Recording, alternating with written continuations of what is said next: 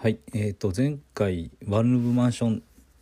の投資についてお話ししたんですけども今回そのワンルームマンションの投資の注意点について、えもう少しお話ししたいと思います。ワンルームマンションってこれワンルームなんで一人用なんですよね。だから単身の方が住む場所となります。で一人の人に貸すしその、まあ、一部屋を買うんですよね。でここはあの一棟一棟ものとの違いなんですけども、まあ、一人の人が一つの部屋に住むと。で当然まあ一人一人だからというわけじゃないですけども一人の人がまあその人の生活が次のステージに進んだ時に引っ越しをして、まあ、退去するという時は必ず来ます。で退去してしまってすぐお客さんがまあ入ればいいんですけどもまあ少し空く期間が空いてしまうこともありえます。で部屋が一つなので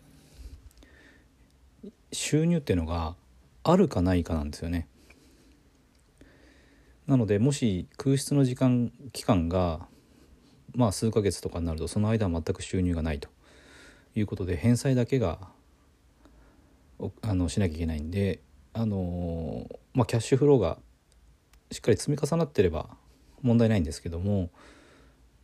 まあキャッシュフローがまああんまり取れてなくて節税になるからなんて言って買ってしまうと空室の間はもう自己資金から持ち出しっていうことになってしまいます。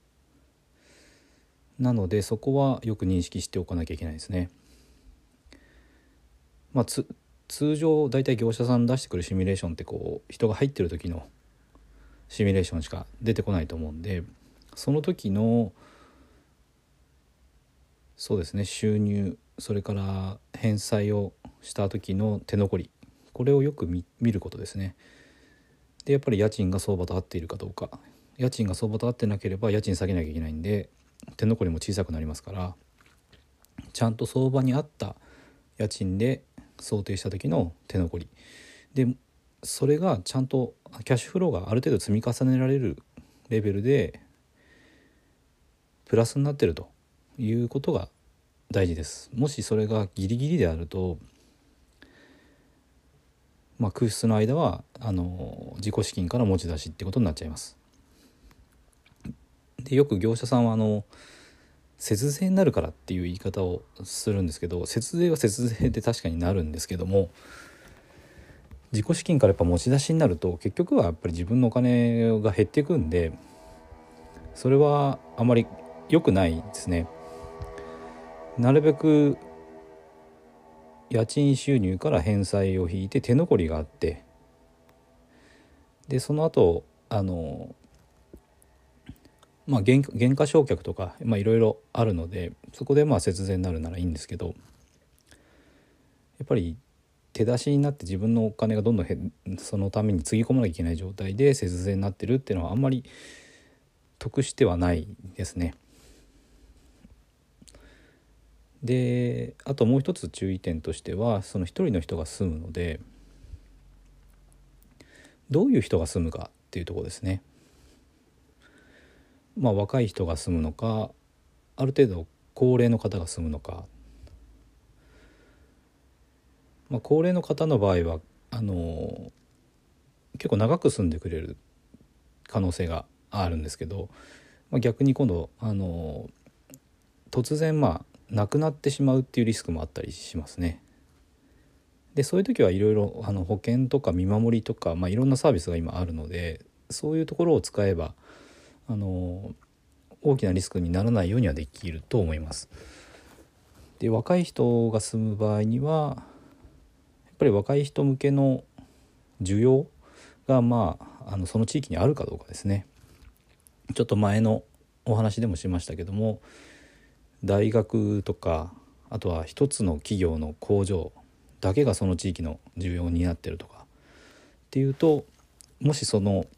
需要が大学の移転とかあと工場の閉鎖とかでなくなるともうほとんど客付けできなくなってしまうんでそういう需要がまあ複数あるかどうかっていうところですね。その地域にまあ会社がいくつかあるあって病院があって店もあってまあ町がこう活気がある程度あるところであれば単身の世帯っていうのはまだそんなにすぐ減っていきません。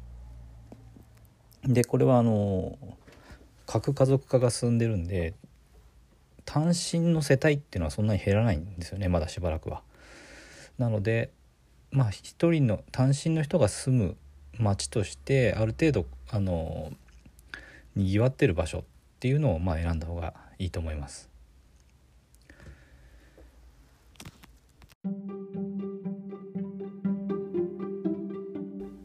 最後まで聞いていただいてありがとうございます。チャンネルの説明ページにブログと公式 LINE アットの案内があります。私自身が経済的自由を目指して取り組んでいる不動産投資と FX で得た経験から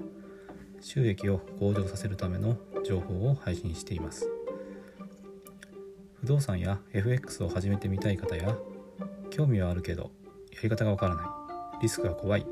という方は是非フォローしていただけたら嬉しいです。また無料で使えて利益を出せる FX 自動売買ツールを紹介していますので是非公式 LINE アットにも登録していただけたらと思います。ではまた次の放送でお会いしましょう。